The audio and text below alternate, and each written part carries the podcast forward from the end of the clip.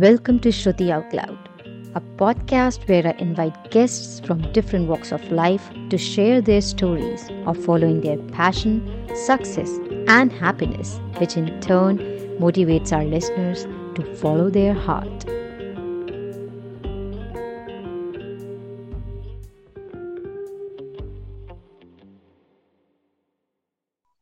Hello and welcome back to Shruti Out Loud podcast. Today's episode is um, another collaboration with Queen's Lounge by Akanshi Gar, and I'm so glad that we are going ahead with this collaboration and bringing it, bringing in some people, some guests with a lot of knowledge and a lot of conversations, a lot of motivation and a lot of learning. So today's episode is no less than what we have done before, and our today's guest is Doctor Dhwani Maghu, who is a practicing uh, obstetrician and gynecologist with an experience of about thirteen years, uh, over thirteen years to be honest. Um, she specializes in high-risk maternity care, infertility management, and all gynecological problems. Uh, she believes in empowering her patients by educating them about health and healthcare needs. So let's bring her on board and take this conversation ahead. Welcome, Doctor Dhwani. Thank you so much for agreeing to be a part of this podcast and sharing your knowledge with our listeners. So, hi, Shruti. Uh, it's great to be here. Thank you so much for having me today. Looking forward to this because uh, we are going to discuss a lot of relevant topics for young women, which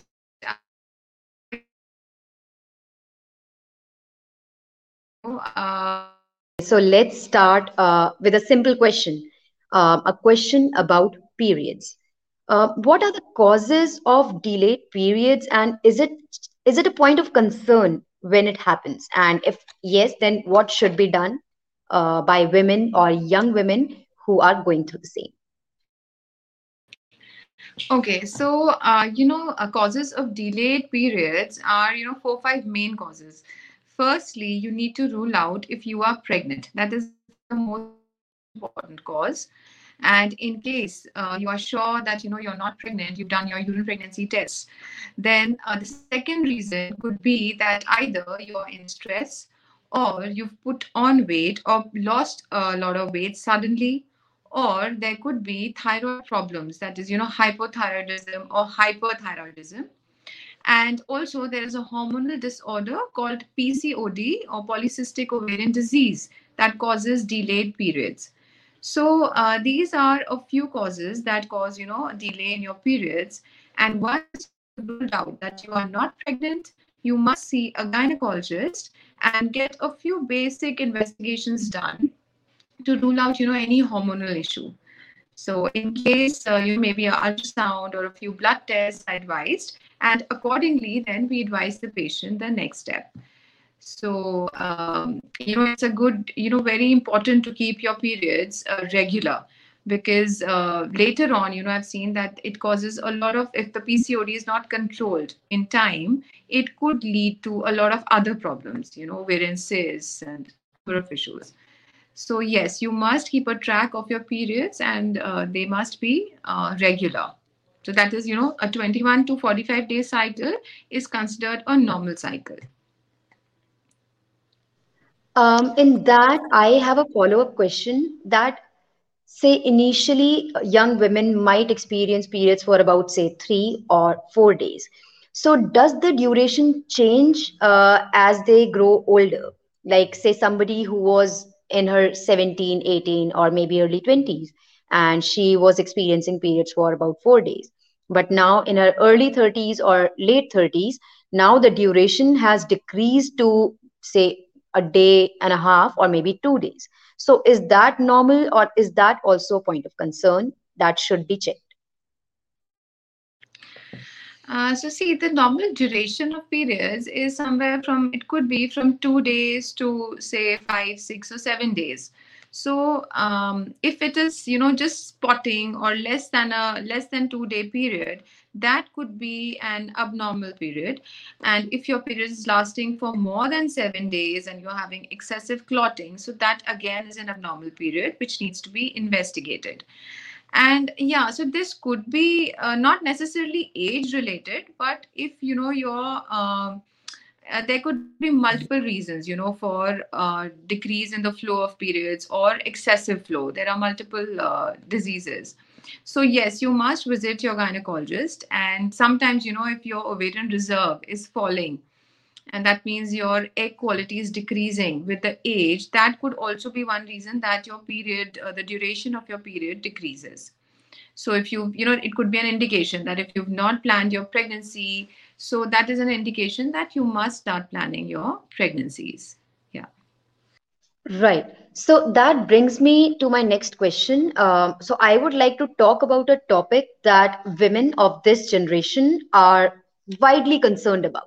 Um, so as we all know that we are living in a very fast-paced world, and women sometimes uh, prefer to delay their pregnancy or delay their uh, basically growing their family. So um, what should they know about egg freezing, and when should they take the decision of going ahead with it? Okay, so, you know, um, earlier they used to say that, you know, women have a very short biological clock. But uh, now, you know, with the new technologies, you know, with the concept of egg freezing, it has been there for a while now, but I, I feel that a lot of young women don't know about it. So uh, for career-oriented women, or, you know, women who are um, getting married late, you know, maybe after thirty-five years. So you must know that your egg quality, it starts declining after thirty to thirty-two years. And there is a sharp decline after thirty-five years. So uh, for whatever reason, if there is a delay in your you planning your pregnancy, then a right time to freeze your eggs is around between thirty to thirty-two years. And uh, uh, one thing, like, you know, one like we do our regular health checks every year, I would recommend that all young women must get their A M H levels done every year. So A M H, you know, it's a blood test. It's anti-mullerian hormone. And this test, it tells you about your ovarian reserve. So once, you know, you do it every year, and uh, you are sure that it's in the optimal level, so you can, you know, freeze your eggs and delay your pregnancies. But if you realize that it has started falling, so that is an indicator that now you must either you plan your pregnancy, or if you've uh, frozen your eggs, then you're on the safe side. And the good part is that we maintained for, you know, as long as you want to freeze the eggs. So, you know, uh, I would say the best example is of Diana Hayden. You know, she was Miss World, and she was the one who, you know, um, because of her career choices, she went ahead and she uh, freezed her eggs at the age of, I think, about um, twenty-six or twenty-seven. And then she had her children after ten years of freezing her eggs. So, um, you know, but I still realize that a lot of young girls are not aware of this. So that is the reason I want to educate you and uh, make women aware that this is a very good option that you have of stopping your biological clock. Yeah. I totally agree with you on this point that at least uh, I'm not sure how it is in other countries. But I think in India, yes, women are not very aware of this fact. And that is the reason why a lot of times uh, the families, uh, when they pressurize women to have babies, they obviously don't know about this option. So they cannot really say something about it. And sometimes they go ahead with the decision even when they are not ready. So uh, thank you for touching this topic and uh, sharing the information on this. Um, all right, so moving on to the next question, uh, a common term heard these days is P C O D. Could you tell us uh, what exactly it is, what are the symptoms, and if there is any treatment, or what can a woman do to uh, be aware of it, and if it happens, what should be done next? Okay. So I've uh, noticed that during this COVID period, you know, during the last two years, a lot of girls, uh, they have uh, maybe because of uh, decreased physical uh, workouts and, you know, staying in the house, a lot of young women have uh, put on weight. So P C O D, you know, it is, uh, it uh, the basic term means polycystic ovarian disease, and it is a hormonal disorder. And uh, it could, uh, you know, it could be genetic, or you could develop it if you've suddenly, you know, put on weight, or you've been eating too many sugars. So uh, what happens that in your ovaries, there are these very small, small cysts that develop. And um, the uh, egg uh, ovulation that needs to happen every month, that does not occur. And for some reason, the ovaries get blocked, which causes these cysts. So the symptoms could be, you know, like delayed periods, or it could be, you could get a lot of acne on the face, or you could have hair loss, or your facial hair could increase, or, you know, hair over your body. And it also causes, uh, you know, uh, derangement of your blood sugars. So the sh- blood sugar level rises, your insulin level rises in the body, and the male hormones, they start rising. So, uh, you know, uh, like I told you that because of sudden, you know, gaining weight during these two years, a lot of women have developed P C O D. So I generally, you know, educate them that, see, we will initiate the treatment, but this is a lifestyle disorder. You need to maintain your sugar levels. You need to maintain your weight. You need to do some form of daily exercise. So about thirty to forty minutes. Decrease the uh, you know the food which has high glycemic index. You need to decrease that. You know, you need to decrease your sugar intake, all the white uh, food stuff, like, you know, uh, white flour, or uh, pizzas, pastas, noodles. So all this needs to be controlled. You need to have a healthy diet, healthy balanced diet, which is very important. So uh, once we initiate the treatment, it helps the patient, you know, the periods come back to normal, you start ovulating regularly, you lose weight also. But then after, say, three to six months of the treatment, it is you who needs to maintain your lifestyle. Uh, you need to do some modifications, you need to be active. And that is how you maintain your P C O D. Because sometimes, you know, I've seen that a lot of times this is, you know, something which cannot be resolved completely. It is there, but you need to keep it under control. So um, that is something uh, that young girls need to be aware of, that keep a check on your weight, be active, and keep a healthy diet. Yeah.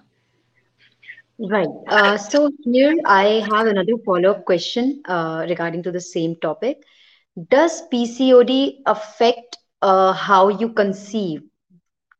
Does it also play a role uh, when, if say somebody, a couple, they are trying to conceive and the woman has P C O D, affect their, uh, the when they are trying to have a baby?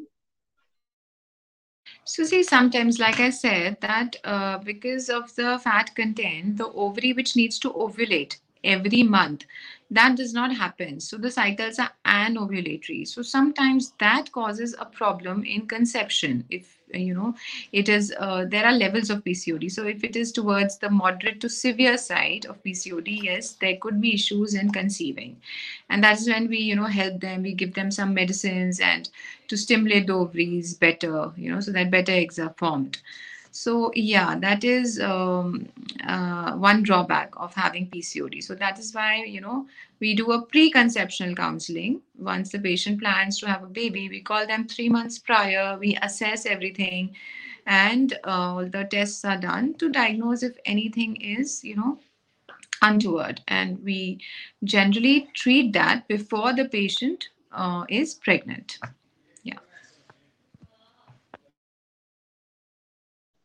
Right. Uh, thank you for answering that question, because I think uh, this is something which is very common these days. As you said that during the COVID, this really happened. So thank you for sharing the knowledge and uh, the uh, the treatment and basically the lifestyle changes that women, young women need to focus on. So my next question is something that uh, came through you. That's some, something that you suggested, and I'm so glad that you did, because honestly, I uh, somehow I could not uh, tap that question and bring it up. But thank you for uh, mentioning that we should talk about this topic. So uh, the next question, the next topic that we are going to talk about is cervical cancer. So what should our audience know about cervical cancer, and uh, what is the age when women should start getting themselves tested, and how often should they do it? So, see, cervical cancer is uh, the most common cancer in women in India. And uh, what is cervix? You should know cervix is the lowermost part of the uterus. Okay, that is where your baby grows. That's your womb. So cervix is basically the mouth of the womb. And that is one part that you cannot see. That only your gynecologist can see. So, uh, and the most cancer is human papilloma infections. So papilloma virus is, uh, you know, these are viral infections and they could be transmitted, you know, through sexual activity or uh, you know uh, through whatever reason. So, gynecologist once a year for an internal checkup, and you must get your screenings done for cervical cancer. That is your pap smear. Your pap smear and your H P V testing has to be done once in three years. And uh, there are these vaccines available for cervical cancer, prevention of cervical cancer. So you must go ahead and take it. And all women who are, you know, uh, less than forty-five years are eligible for the vaccine. It is, uh, it's a quadrivalent vaccine called Gardasil. So it has, uh, there are two types, Gardasil four and Gardasil nine. So you need to, you know, the vaccination starts at almost uh, ten years of age. So once the girls are ten years old, you have daughters who are ten years old, please get them vaccinated. Uh, and because the earlier you're vaccinated, the better protection there is. And you can take the vaccination up till forty-five years of age. So it's very important that you be educated about this. And um, this is one way that we can prevent cervical cancer and H P V, a lot of H P V infections, you know, warts and certain anal cancers can also be prevented by this vaccine. Yeah. Thank you so much, Doctor Dhwani, because um, honestly, now that you have mentioned it, I did not know about this fact that the vaccines for cervical cancer, they should be started at the age of uh, ten. So I'm just uh, sort of, you know, at a loss of words right now, because I don't know anybody who knows this information. And I have got friends who have kids of about that age. And although we are way past that age, but yes, uh, I would really like to show my grati gratitude to you for sharing this information. And I really hope our audience, our listeners, uh, they take this seriously and go ahead with the vaccines. Also, um, how often uh, should this be done? Is it an annual vaccine or how it goes? No, so it's a once in a lifetime vaccine, but it has three doses. So zero, two and six months. If you are between the age of ten to sixteen years, it's only two doses at zero months and six months. Beyond sixteen years, there are three doses at zero months, then two months and then six months.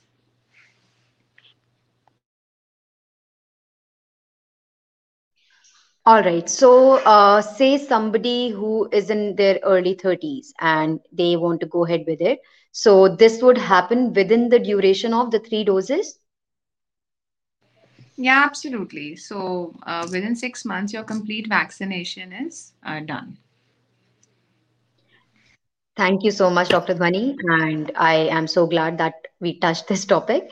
All right. So uh, lastly, is there anything that you would like to tell mothers of young teenage daughters and how can they open a conversation with them about sexual reproduction? Because um, as I just said that uh, I have uh, I have friends who have kids of that age and we do talk about this fact that they uh, they discuss this with amongst all of us that I don't know how to initiate that conversation. I don't know how to tell that this and so uh, this and this is going to happen and so and so changes are going to happen in your body. So could you maybe uh, share few tips or few uh, conversation openers that women can go ahead with while talking to their young daughters?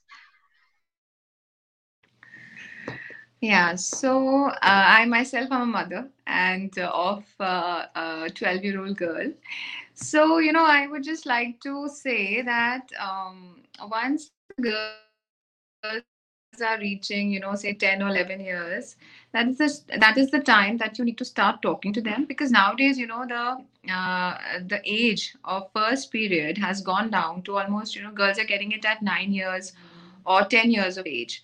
So what I did for my daughter was, you know, I started talking about it once she was nine years old, and I got some books for her. You know, there are these really nice books that you get, which, you know, just uh, teach them about basic uh, physical changes in the body and their periods, you know, so that, you know, once you prime them, they are not scared once they get their period. You know, it's it's it shouldn't be a sudden thing. So there has to be a basic uh, conversation between a mother and daughter that, yeah, this is something which is very natural. You don't need to be worried about it. And, uh, you know, it, this is how it starts. And uh, it just make it like a very natural thing so that the girls are not scared of this. And also, I would say that you must educate your boys as well. You know, even they should know about this, that this is what the girls go through. And they should, it's a, it's a very normal thing, nothing to be ashamed of. And uh, you can talk about it openly in your family. It's not something that, you know, you have to talk about it in a harsh way. Earlier, like, you know, this periods were considered so, you know, it was a taboo topic to talk about. But now, as times are changing, and I've noticed that, yeah, you know, even boys are aware about it. So you must educate both your boys as well as your girls that this is a very natural process. And this is how you uh, go through it. You know, just you can get some books, and there are these apps nowadays where girls can track their periods. You know, I've seen girls are very smart. They they download these apps in their mobiles and they keep tracking their periods. So that is something that is very important, that you must educate at, at starting early, say about nine years. That is a good time. Yeah. Absolutely. Yeah. I totally agree with you on this, that um, even when, if I talk about um, when my period started, um, I was never very open with my mother. So honestly, I did not uh, learn anything about periods from my mother, and it was my friends who did it. So yes, it has been, uh, as you said, that it has been a uh, taboo topic for a very long time. But I think, yes, now things are changing. Now uh, the this generation of parents, they are actually teaching their kids, both girls and boys, about how this is a normal process. This is a um, like a process of the body, and it happens. So thank you for uh, sharing the little tips, and the way you also did it with your daughter, and the way you have mentioned that there are books and all uh, that can actually help the kids understand. I think that is also very necessary.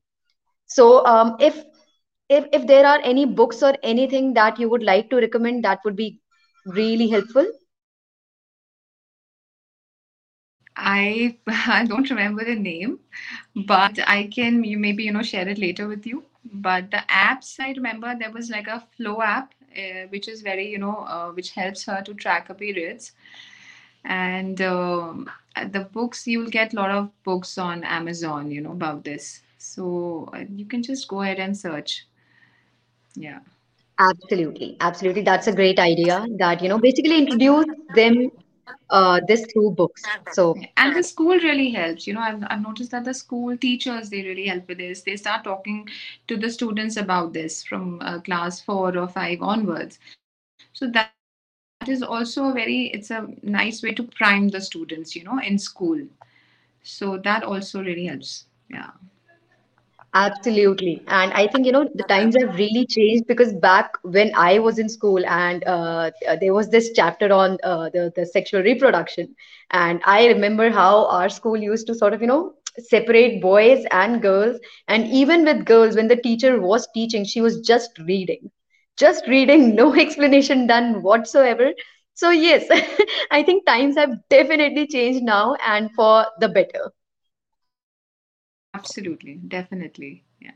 And I also want to tell that, you know, women should be aware of their fertile periods, because, um, you know, what is your fertile period is when you have intercourse. During that period, you'll end up in pregnancy.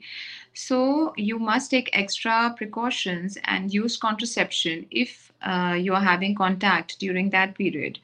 And uh, that is from day thirteen to day seventeen of your cycle. uh, if you have a regular cycle of, say, twenty-eight to thirty days, and the first day is taken as uh, the day you start your period, that is day one. So you calculate from there. So day thirteen to day seventeen is the fertile period. So you, you know, when you have to be extra cautious, and if you're not planning a pregnancy, so please use your contraception. Absolutely. Thanks for adding uh, that tip, that point uh, in this conversation. And Doctor Dhwani, thank you so much for being a part of this podcast and sharing all the information, sharing all the knowledge.